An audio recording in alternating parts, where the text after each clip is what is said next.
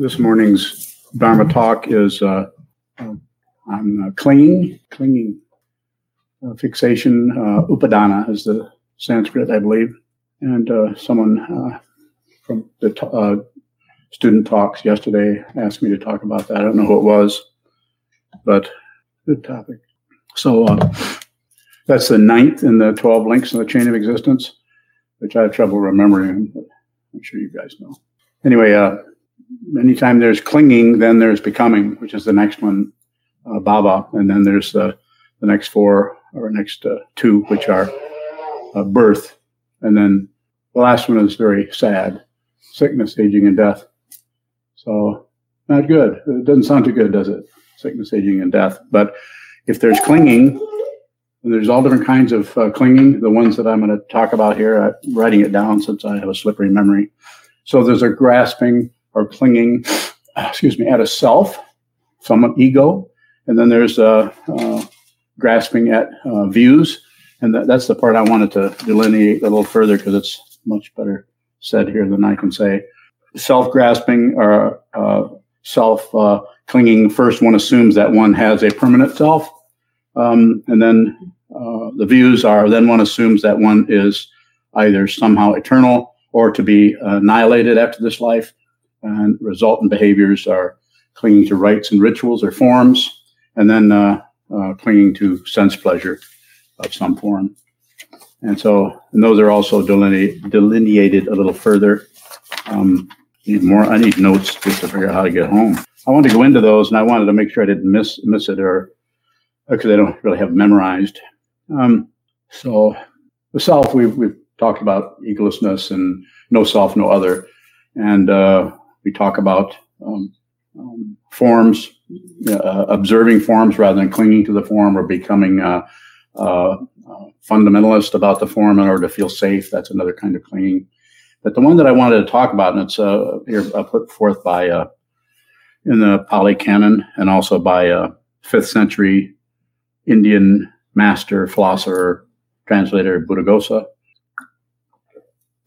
Bhaskar can let me Bhaskar can let me know if I've mispronounced his name.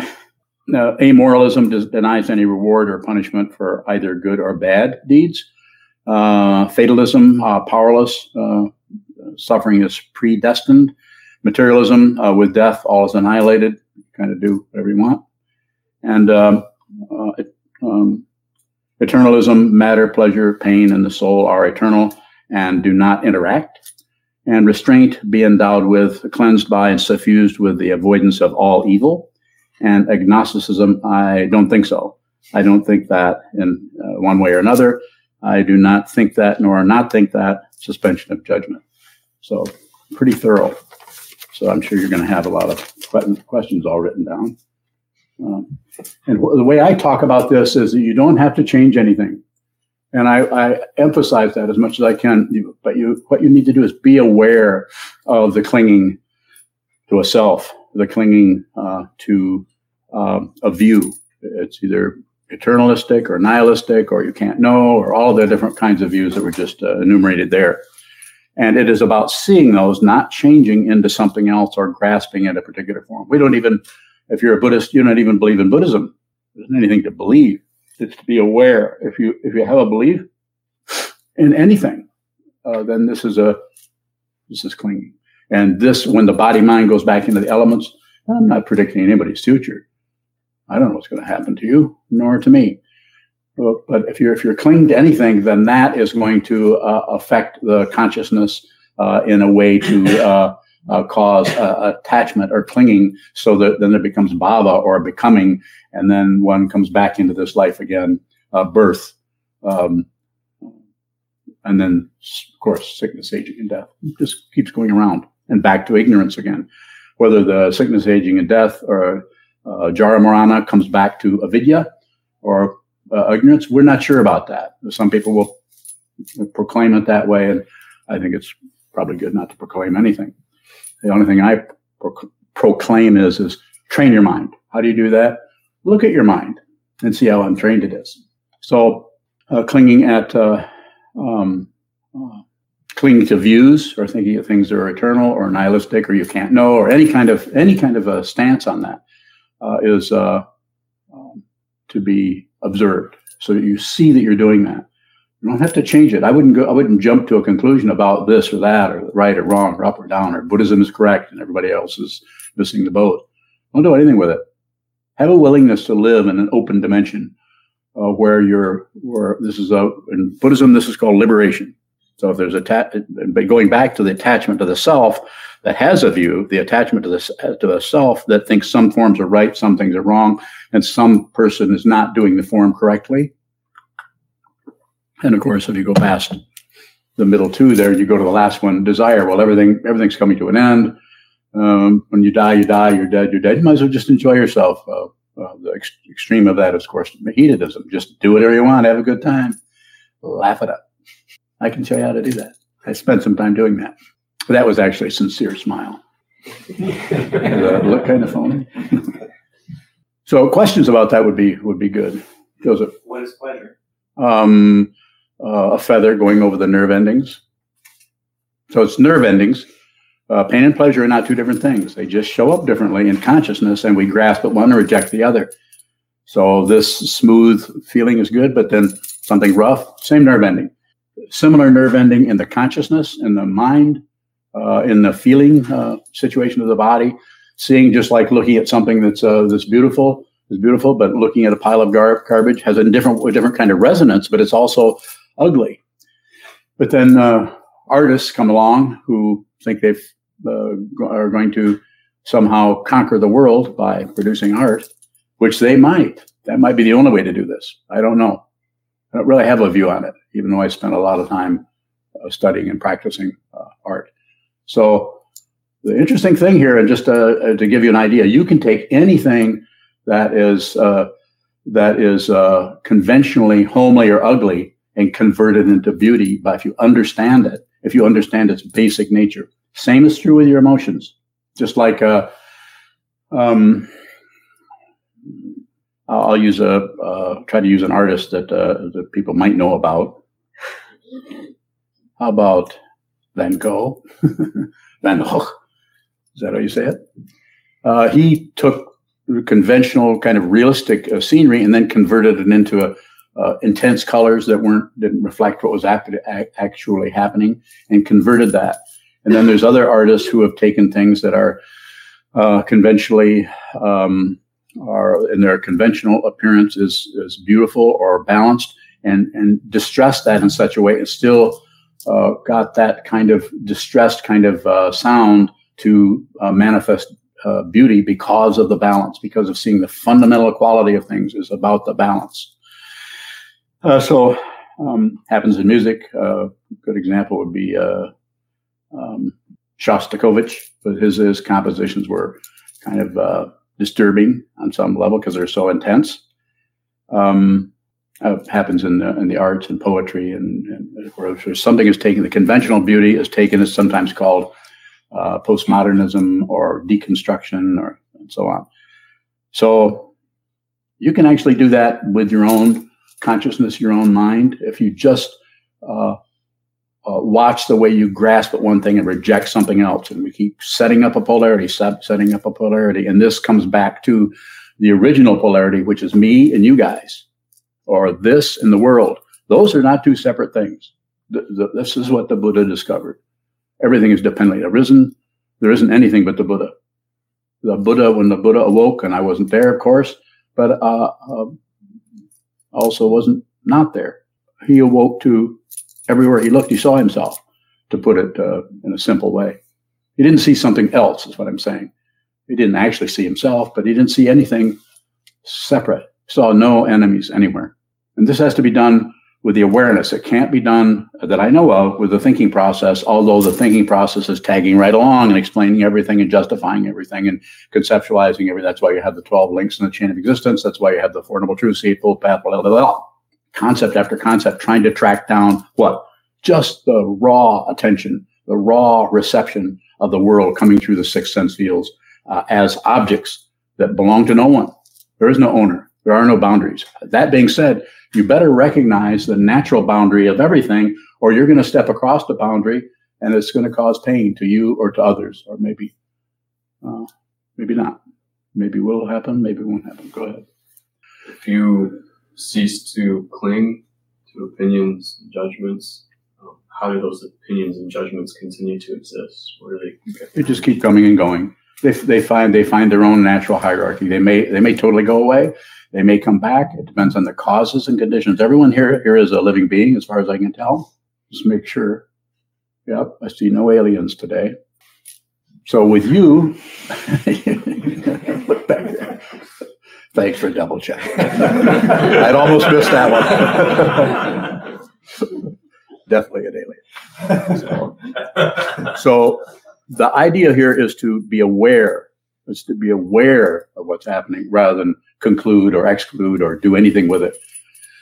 No, uh, no manipulation, no maintenance, no, no fluffing something up, tamping something down, do nothing with it. That being said, when there's when you see that there is no self and there is no no other, then that may still operate in a way that other people might think that you're doing things.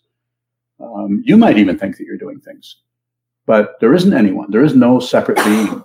It, it's just it, it, it is an illusion of separate beings. More. I was wondering about yesterday during Shoka's talk on the skandhas. He was talking about um, clinging and you were asking him for another word, and the word fixation mm-hmm. came up.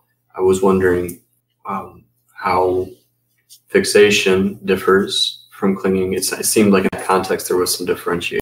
So the, the, the, the clinging, it might be, it'll have a, little bit more of an active, trying to keep it from going away and making sure that you've got it together and you can go over it and over it. Like I'm kind of clinging to this, but so I can, so I can teach because I can't remember all that stuff. And don't work too hard at trying to remember things these days. But the fixation might be more like an opinion that it's always there. It's like, yeah, this is what it is. I mean, I've always been a, uh, this or been that, or this is what I was taught. This is quite often what we hear from people. Well, I was taught, well, I've always thought, and it's almost like, yeah, and I'm not about to change either. If you were to see what else was behind the, the scenes there, another kind of uh, uh way of describing it's a way of puffing yourself up so you feel like you are somebody. I'm not saying you need to go the other way and feel like you're nobody and don't eat and and uh, and live in rags and go out on a mountaintop somewhere. That that's the other kind of a kind of a nihilist, nihilistic way of looking at ego. You don't have to get rid of something that's unreal. If you see that unreal, it may come, it may go, it may it may uh, it may uh, get stronger, it may get weaker. But from the point of view of uh, of who you have understood that you are or this is, nothing is threatened. You're no longer afraid of anything. I'm not saying that you wouldn't run away from a burning fire because wants to get burnt. And I, am not talking about your your uh, you're uh, stupid. Fire's hot, water's wet, earth is hard, wind moves. So you, you you're careful of that, but you're but there's no no uh, overwhelming reaction or fear to things. The paranoia is gone. You're not afraid of something else because you see there isn't anything else. You actually see this. You actually see this, and yet your life doesn't change that much. You still bump into walls, thinking there's a door that well, there's not a door. The door's over there. You still do odds uh, things like that. Other people still impute ideas about you. Well, he's the he's he's always that or that's. Yeah. And you you might overhear it and you don't mind. You notice that they are uh, they are not seeing the entire situation. They're clinging to ideas and perceptions and impulses about this and about that because people are threatened. We're threatened because we we want to make sure that we're okay. We're doing the right thing, and it can unless you unless you begin to train your mind. You have to be a Buddhist. Might be easier because it's a structure that's been there for 2,500 years. You might be able to do this on your own. There are a few people who might be able to do that just because of their karma. Yes. Oh, Wrong Pisces. uh, you know, fish. You know, to fish. You were saying something like not much changes, but when you teach, it seems like you're really encouraging us to see what you see or to, to do something. See what you see. Can't see what I see. I can't even see what I see. Go ahead. So if it's not necessarily about something that's changing, what what's being encouraged that seems to be helpful for us to do this? short short of a sales pitch. Um, why do it? Why do it? And and and are you suffering? Then you need to look at it. And how do you do? How do you do that? You have a teaching, have a forum, have a teacher, have a community, uh, so that you can practice it. Because the the time, if you want to use the word time, which I, I'm happy to use. You've been doing this forever, avoiding, avoiding, avoiding. Who you're not just you, but me. So I know about it because I, when I came into this particular realm, uh, I, after a few years, I ran into a, a teacher, and the teacher said, "Look at this," and that's what I started to do. And so, therefore, I'm now I'm functioning as a teacher. I'm not a I'm not a person. I'm just functioning as a teacher. When I stop teaching, I go back into whatever it was I was doing, trying to figure out what time it is. Go ahead. How does looking at the suffering help us with the suffering? You see the way you keep creating it. You you actually begin to see that you're actually creating the suffering by grasping, by fixating more. So can we, while we're embodied, suffer less? You you won't mind whether you're suffering or not you won't be concerned about getting rid of anything or getting more of something or getting less. There's no materialism going on. Once you see you're not separate from anything, there's nothing else. So whatever happens is is uh, just has its own its own self existence. It has uh, trees burn, uh, water falls, unless it's evaporating, of course. But you knew that. Go ahead. Are there different kinds of suffering? Yeah. Want me to list them? There's a whoops kind of suffering. And there's that, oh my God, kind of suffering. Go ahead, please. Is there a an aspect of suffering that we aren't creating? Well, you could you could you could open it up that way and say that we're not. If you're walking down the road and a, and a car hits you, uh, or if you trip on something and fall down and skin your knees or something like that, that's pain. So those kind of causes and conditions are uh, there, there's there may be some kind of causes and probably are some kind of causes and conditions that are harder to see. It's like uh, it says in the sutra, tributary streams flowing through the darkness. It's all those causes and conditions that are coming up uh, that are impossible from our situation here to trace those. On the other hand, you could see that you're not separate from this and you don't have any other problem. There's no other issue. Go ahead. There's no other issue with it. So you could say, relatively speaking, sure, there's going to be eyes are in the front of our head can't see back here. On the other hand, that's even been used as a teaching that you actually do have panoramic awareness. It's called vipassana, but it's not about uh, an awareness that has to do with uh, materiality or things or objects or phenomenology. It has to do with just funda- fundamentally being aware. So you can't really miss anything. Go ahead. A question from someone else online. Go ahead. Mm-hmm, sure. Um, Susan Alcott. She asked, do seemingly other beings reflect what seems to be ourselves? Can we therefore learn from what seems like reflection? If I understand your question, uh, then I would say probably. As long as the learning is an understanding that not just accumulating information about something or about ourselves, or I'm this way or I'm that way, or they're this way and they're that way. Those are conclusions. Though you can put those in books the kind of learning we're talking about here is uh, learning that doesn't have any information level to it. It's just a deep understanding, sometimes called intuition. I mean, that would be a relative way of talking about it. But in, intuition, even intuition has a polarity to it. I have, uh, uh, I think this is happening over there. I think this is this feels like this or feels like that. That's still relative. Mm-hmm. Question from Vishal from San Jose says if sitting if just sitting is the only practice why do we chant sutras is it an attempt to focus the mind before shikantaza sit no and I, I didn't say that just sitting we, we do all kinds of forms it's about watching what moves and if you if you do forms it's not a preparation for something else it's just a form sitting practice isn't a preparation for something else it's just a form so it's not it's not doing something to cause something else to happen. Although that may show up that way relatively for quite some time until you completely fall apart. In other words, your idea about yourself completely goes into the dustbin. And this is called liberation from the relative point of view. But from the ultimate point of view, nothing happens. I sometimes say, nothing's happened. I didn't attain anything. I'm not anything. There's no solid being. There's something happening, but it's not a, it's not separate. And that, that's my perception of it. And it's not really a conclusion uh, other than I say something about it. So as far as that question, uh, I, I, would I would would not go into the is this the preparation for that? Uh, you know, obviously there are there are um, relative teachings or there are uh, provisional teachings that provide uh, some kind of a structure for us to continue to go deeper into the path. So go further on the path, uh, Hinayana, Mahayana, Vajrayana, if you want to use that style, or the the uh, uh um, Shravakayana, Pratyeka Buddha, Buddhayana, and Bodhisattvayana. There's lots of ways of breaking it down, but it's basically just this. And sit down, hold still, watch what moves, and then if you need some forms, um, chant the sutras or do some kind of uh, form that uses your whole body. Go ahead. Um, Vishal has a follow up question. So, is it okay to skip chanting? well, it's okay to skip rope. so, I, I understand. Uh, is it Vishal?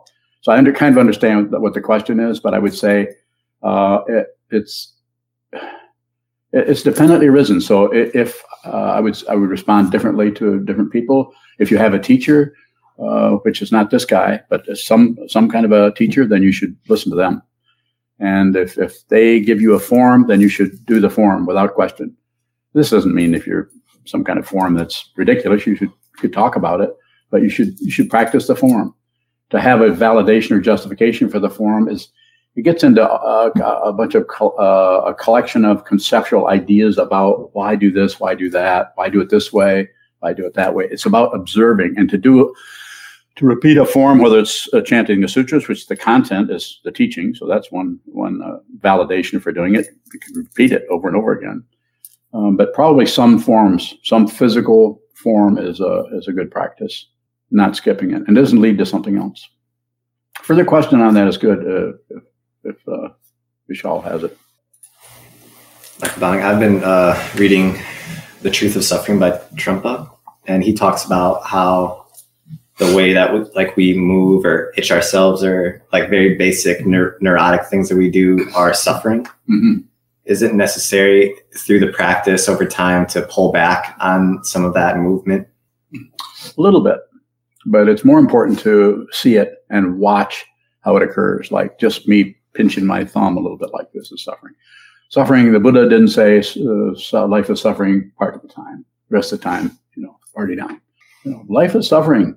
Uh, there are nerve endings. Uh, life is uh, suffering. And so when we begin to see that, uh, it isn't some kind of nihilism. It's a deep, deep understanding of what uh, what this human realm is fundamentally. A deep understanding that we're not separate from anything. Uh, if you have a, a, a, situation over here where someone's hurting over here and you're feeling really sorry for them, but someone over here that doesn't look like they're suffering and you're avoiding them, uh, you're contributing to it. Don't separate anything. No prejudice. And how do you do that? You see the prejudice. You see how you feel really sorry for this situation, but these people over here got it coming. We do it all the time. That'd be like saying people who come to the monastery are really good, nice, kind, sweet people, but people who don't come to the monastery are idiots. You know, and they believe in something else and they're they're just going to suffer forever. Of course, I'm being I'm emphasizing it, but we, we do things like that. We, we do a very subtle kind of we're kind of better than everyone else. This is not true. Yeah. Is there a relationship between that fundamental neurosis and the way we seem to project it out onto others? There's a relationship until there isn't. There's a relationship tit for tat, this and this, and this and this until there isn't. And then when there isn't, it's just there isn't any relationship. I, I, don't know how else to say it other than to use those kind of terms because it's not something else. It's just you just see it, you understand it. And even the seeing is extra because then it implies someone who's seeing something. I was wondering around what you were saying about we kind of have these strong preconceptions, whether it's through our ideologies or who we think somebody else is I'm wondering how we can try to bring some beginner's mind, especially when maybe we've had a relationship with somebody for decades or a system or institution, how that can stay fresh so that it can change. Uh, prob- it probably would be quite individual. And it, my understanding is it should come out of the awareness that if one is a meditator, one's sitting down, which you are, most people in here meditate, sit down, hold still, and watch the movement and insofar as you can, don't conclude. But if you do conclude, then don't conclude about the conclusion. In other words, don't double do it, double do it. double negativity, dou- double. We just keep judging ourselves. And at some point, there needs to be uh, such an openness that you actually begin to uh, uh, practice with this. If you if you if you make friends with this, to put it very relatively, you're not going to have any enemies. I mean, you might have people that are difficult, but interestingly enough, if people are difficult because you see completely the difficulty, you're no longer uh, have a personal uh, problem with them. So then you're able to, to relate with them very directly out of what you see, not out of your judgment, your ideation about someone is wrong or shouldn't be doing that or they're a bad person and all of that. We tend to operate out of our ideas and our opinions, our conclusions. It seems to be only possible to do that if we really have uh, have the emotions and the feelings deeply without doing anything with them, like validating them, views, without taking away from them, views, and without covering them up, views, or no no no idea about what that's going to lead to, views. This is a uh, upadana, one part of it. More views on. What precedes clinging in the nidanas? Do you remember? Oh, you mean in the twelve? Yeah. Uh, I think it's isn't it grasping. That is upadana, the desire, trishna.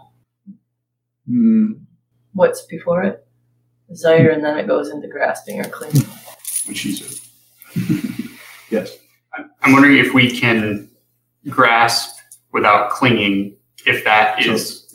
Yeah, so that that's what I, I kind of differentiate, you know, and I'm I have uh, you know people are going to be able to remember this, but it's like uh, my understanding. I'm not trying to change the teachings, but I'm just saying there's a there's there's contact, and then there's a feeling, and then there's a either a grasping by pushing away. I don't like it, or grasping by ignoring it. It doesn't concern me. I don't care about it. Or there's a grasping uh, by we want it. So then we grasp onto that. And then the fixation part, uh, which uh, something in there seems like there's a, there's an aspect to that that's the grasping part, but that can actually release very fast. And that, but then the fixation part is where we've stopped seeing that we're grasping and then we've got it by the throat and it's called an opinion. And so that part there when the body mind collapses and goes back into the elements, that part is still locked down in the consciousness, and that's where uh, uh, bhava or becoming happen. So, uh, um, and people teach this differently. So, and I'm not I'm not arguing with anyone. If someone's talking about this differently, then listen to them. Do whatever you want to do. But the way it looks to me is there's the the wish for something, the wish to get rid of something, or the wish to not be bothered by it. Very simply put, and there's all kinds of nuances there so when you you can actually grasp it, um, some teachings say you have to just stop desiring. I think that's a misunderstanding based on being around for quite a number of years and looking at the way my own mind works. So I, I think it's a matter of seeing the grasping and don't fight with it. Don't fight the grasping. Don't try to stop grasping. That's a that's just reverse grasping. You've just gone the other way, gone the other way, and it's just like a, a carnival circus. If we watch the word grasping and don't try to stop it, are we still in the carnival? It won't matter. If there, if there isn't anyone, if there is no solid uh, uh, conjunction or, or um, uh, retraction into a being who can get ahead or fall behind or can be hindered, there's no contraction. Then then the awareness doesn't belong to anyone. Then the awareness can can can can it can surface surface as a as any dynamic. But it's you, as long as there's a living being here, body mind complex, then you're kind of in for it because the karma that brought you into this life, uh, like I sometimes say, you can meditate all you want, but the shape of your ears is not going to change. Your karma brought you in here. Here you are. Uh? What's the teaching? Deal with it. Yeah, deal with it. Now, life is suffering. Sit down. Don't don't run away from anything. Sit down and look up. Find out who you are. Enjoy the suffering. When I say that, I'm not talking about some kind of perversion. I'm saying you, are you're so lucky, free and well favored. You're free. You're free to listen to this teaching. You're free to walk out and forget it. And where am I at with that? I'm fine with that. Do whatever you want to do. If you come in here and sit down, you give me a few minutes where I can tell you something based on what I've been looking at and what I've learned from my teachers and from uh, the teach the Buddha Dharma. And but I would say find out who you are. How do you do that? Sit down and look at who you're not. Go ahead. We've been talking um, like the Jews on bringing up the 12 links, especially around that area with clinging and desire. And it seems like some of the teachings they're encouraging us with liberation or realization to to get outside of that or to to break that to not be reborn and i'm wondering how how do you approach that in your teachings how does You, you you're pretty much uh, how do you say that? Mm, shit out of luck, I think. Yeah, didn't you receive a vow, observe a vow to save all beings? You're coming back. If there is a back, if you're, you're going to come back because you've already vowed to put others before yourself. I know that wasn't explained to you very well. Go ahead. that's where my question was coming um, out of so it seems like there's like an entrapment in the 12 links but at the same time a vow seems to keep us in that in a different way so how does the vow keep us in the 12 links Yeah, it's just uh, uh, just changing your attitude towards relating to others, being kind to others. Very simple, and it will it will morph or, or take its own form, or drop forms altogether. You're not going to have a. There's no roadmap, and your karma, as long as there's a, a, a form here, your karma is going to take you whatever direction is necessary for you to fulfill that vow. The vow is out of your hands. There's no one who did, who made that vow. When you realize that, then the two things can happen at the same time. One is uh, an incredible understanding and really intense paranoia. Same time. Donovan. Outside of the concept of a direct rebirth, one person to another, one soul to another, or whatnot, what would be the source of one's karma? I think the whole idea of a source is part of the situation. There really wouldn't, fundamentally, wouldn't be any source for any of it. It's actually uh, the, the the the construct that we keep attaching to and grasping, and you know that actually that's the propeller. That's what does it. But the fundamental nature of it is nothing happens. This doesn't mean that the illusion of things occurring, life and death, and on, and wars and rumors of wars, and all the other uh, exotic things that are proclaimed. Warren, I see your I think something's clicking there. I can almost hear. Couldn't hear anything. It's Yeah. trying. Sir. Vishal Yeah. has a, a follow-up question he says consistently whenever i sit and watch a barrage of sleepiness hits even i sit after a nine hour sleep any respite or we stick to the quote willingness to suffer I wouldn't go that far. Willingness to suffer. Just just sit. If you, uh, you don't have to. I mean, there are teachings that say, well, if you if you don't want to fall asleep, then raise your gaze and fill up the room with air and imagine all kinds of things. And I'm not too concerned with that, about that. I would say fall asleep. If you're facing a wall, you fall asleep. You're only going to do it once. You know, once you bang your head into the wall, especially one of our walls, which are we deliberately textured those so that it gives you a slight concussion. So uh, falling asleep to uh, respond more to Vishal is uh, just to let yourself be. Who, it's about awareness. It's not about staying awake. And I don't care what the Zen masters say or any of that. It's not. Not. I, I don't care. Uh, I respect that, and they were teaching to a particular group of people, and I'm I'm teaching to a particular group of people. And I say, fall asleep. Don't worry about staying. What you need to do is get to the cushion. Get to the cushion. Sit down. Hold still. That's what you need to do. Hold still. Hold still and fall asleep Hold still and fall asleep. Fall, asleep, fall asleep.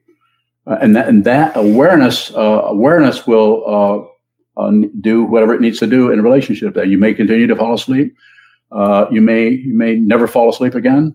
You may be alert from then on. Doesn't matter. Don't worry about conclusions.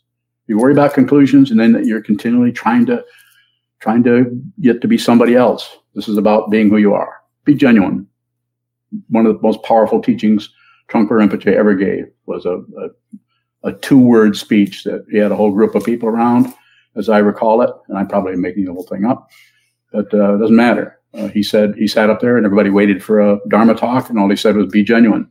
Then he left. The best talk I ever heard. W- One of the best. Yes, michael worthington has a question I know him. he asks is grasping the same as attachment So th- that's where I would differentiate a little. Grasping is the actual act- action of of, uh, of beginning to cling, but the attachment is uh, kind of it gets shut down, and we don't realize that we're attached. When we're grasping, we kind of realize that we're moving into something with our claws out. We're grasping that. So, and there's different ways of talking about it. But the f- the fixation part, or once something that is already grasped, then uh, you have it. You can actually you got a hold of it. Now you can you have your opinion here about things, about life, and if anything comes up that challenges that, you hold it. Well, uh, I think we're gonna um, that everything is coming to an end, and you might as well just party down because nothing happens. You might as well just enjoy your your sense feels, and you know because, because of my idea, my opinion, and my you know we don't know, we don't, we have no idea. I think everything is possible, so anything could happen. Yes. Is there anything to do in post meditation to see what we're holding on to? A little bit. I think it's different with each person. If you're naturally watching your movements, then I think that's good. But I wouldn't particularly fasten on and try to be mindful. Please don't do that. Don't do that. You, you, what you're doing is you're smudging all the work that you're doing sitting down facing a wall. Keep those separate. Meditation and action is a misunderstanding. I'm just saying, maybe it's my misunderstanding. I'm not saying somebody else is misunderstood. I'm probably misunderstanding. So don't believe a word I say. I warn you all the time. Yes, sir. How does meditation help us see what we're holding in post meditation? I think it's because of the movement factor. The idea of watch what if you're if you're sitting and you're watching what moves, you're going to watch the thoughts come and go, and then they'll go float away, and then then you'll notice that your awareness is uh, uh, is moving in the form of coming to the conclusion that you're not that nothing is happening. That's also movement. So anything that occurs is movement. If if nothing occurs, then there's the conclusion that nothing is occurring. It's a constant chatterbox going on about, about this and about that and about this and about that. It's the very fundamental nature of separation is to think there's something else, to think that you are someone else. I have no idea what I'm going to say. You could say, well, that's obvious, but I don't. I don't know think up anything, and that's why I brought these notes in. I need Buddhaghosa to help me out here. I didn't even read all of his notes. He kind of went on and on, as those fifth century uh, Buddhists do have a little bit of time if anybody has a question. Joseph. I noticed myself thinking that some grasping is okay and some grasping is not okay, like grasping at family members. Mm-hmm. So, is there good grasping and bad grasping? It's just grasping. But you, uh, here's the interesting thing: is you don't have to do anything about it. You don't have to be a person who doesn't grasp. That, that's like some kind of a conclusion where you kind of, I'm, I don't grasp. I notice all you guys are still grasping, but you know, I've meditated a lot down through the centuries, lifetime after lifetime. Finally, I made it back to help you guys. You, you can just watch it. You don't have to do anything with it. To have any kind of agenda about anything other than train your mind, we have to do something. Once you once you realize in yourself that you need to observe and see what is who you are, get to know yourself. It's not about it's not even about Buddhism, particularly as far as believing in something. It's just about the teachings come down through the centuries and those who are practicing this are liberated from the from Buddhism itself because it's a path that is not a, a goal. Uh, even Trungpa Rinpoche has a book called Journey Without Goal. It's a journey, and it it doesn't have a goal. Yes. Bishal has another question. Yes. Two 40 minute sit morning and evening, or one 60 minute sit once in the day? Um, do whatever daily sitting uh, you can do. Uh, uh, depending on your job, your work, your family. But then uh, maybe once a week, do one block sit, four hours. Sit down, strike a bell or a water glass and stuff. Let's make a sound and sit there for four hours. And when I say sit there, it's not a prison. So you sit down, hold still, and then half an hour later, if you have to go to the bathroom, go. No, no apologies, no excuses. Just make sure that that entire four hours is has a strong container aspect. You start it and you end it. Even if you, the last two hours, you don't sit at all, you go out, sit on the porch and uh, uh, count the sparrows. But make sure that that's a, a, strong container. Then your your consciousness, your mind can do whatever it needs to do in, in relationship to that. But four hours, four hours. If you're sitting half hour a day, an hour a day, two hours a day, six hours a day, that's good too. But uh, a block sit, I think, uh, um, seems to be important. Or not, or do we do something else? One more question, perhaps? Another question? Don't think it up now. Go ahead, I'll wait. Um, earlier you said um, something about taking something something that is ugly can be made beautiful. Hmm So how can that be without wanting it to be different than it is? So it's about awareness. And so I was speaking of uh, people who who uh, uh, have a have a deep insight into the nature of things and don't know what to do with it, and they don't stumble into a spiritual path. Instead, they they're maybe already have some abi- ability with music or writing or language or something, and they they go into a more focused area of the arts, and that's an area that is very similar to the spiritual path. It's not the same thing, very similar. Uh, it would be good for people who are artists to do both to have a mind do mind training and also training in their in their music or their art or their whatever. Uh, but what they're doing is they're taking um, what shows up depending depending on the form and uh, orchestrating it, uh, make bringing forms together or textures or colors or patterns and so on together, so that so that it evokes uh, beauty or or balance. And sometimes that's done with a, a fairly uh, homely material. The artist that I point to often that I really love is uh, Philip Guston, the painter who died in 1981. Was a uh, New York school painter who who deliberately used you know ashtrays full of cigarette butts and and uh, people with uh, uh, Ku Klux Klan hoods and you know really kind of difficult images, but brought them together in such a way that the balance was there. So they were orchestrating. They're musicians, or they're they're you know bringing forms together in such a way that it evokes uh, uh, the ultimate nature of, of the world, which is uh, uh, perfect. Go ahead. So if it's already apparent or created appearing, how can you see the natural balance or beauty in something that appears difficult? Continue to look at it and see how much of what you're projecting onto it is actually your projection, your ideas, your opinions. And that's specific to you if you want extra personal help. You look at things, not that other people don't do it, but you look at things and think you know what you see. You come to a conclusion about everything. Have you noticed? You don't have to agree with me just because you're on TV. Let me have it. Have you noticed? You know how I know about it? I do it. I do it. I do the very thing I'm pointing out. I want you to do that also. I want you to see what is in front of you. And that starts out being your conclusions about everything, every person, every being. we are constantly concluding and judging everyone. It's, it's much easier to judge those guys than this guy. If you see you're doing it out there, then you'll start to look this direction. Please do that. You're welcome. I caught you before you said thank you. Thank you so much. Oh, one more? Go ahead. Susan had a question. I, I can take one more. Go ahead. Um, and also Mayun. Also what? Also Mayun, just like the right when I picked up the phone. asked. I'll take one from Mayun too. I, I rarely get a question from her. So Susan asks, "What are choices?" What are choices? Um, wrong. I mean, have you noticed you make a choice, you think, huh, that was a pretty bad choice. you need to make the right choices.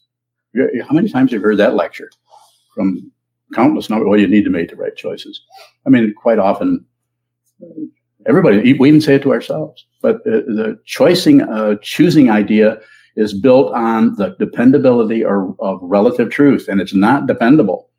Uh, uh, there are no favorites in de- relative truth. That's why it's called relative. Have you have you have any relatives that are dependable?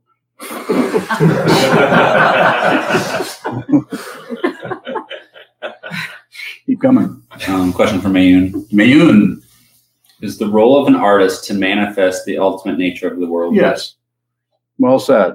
Ma fiat. Thank you so much.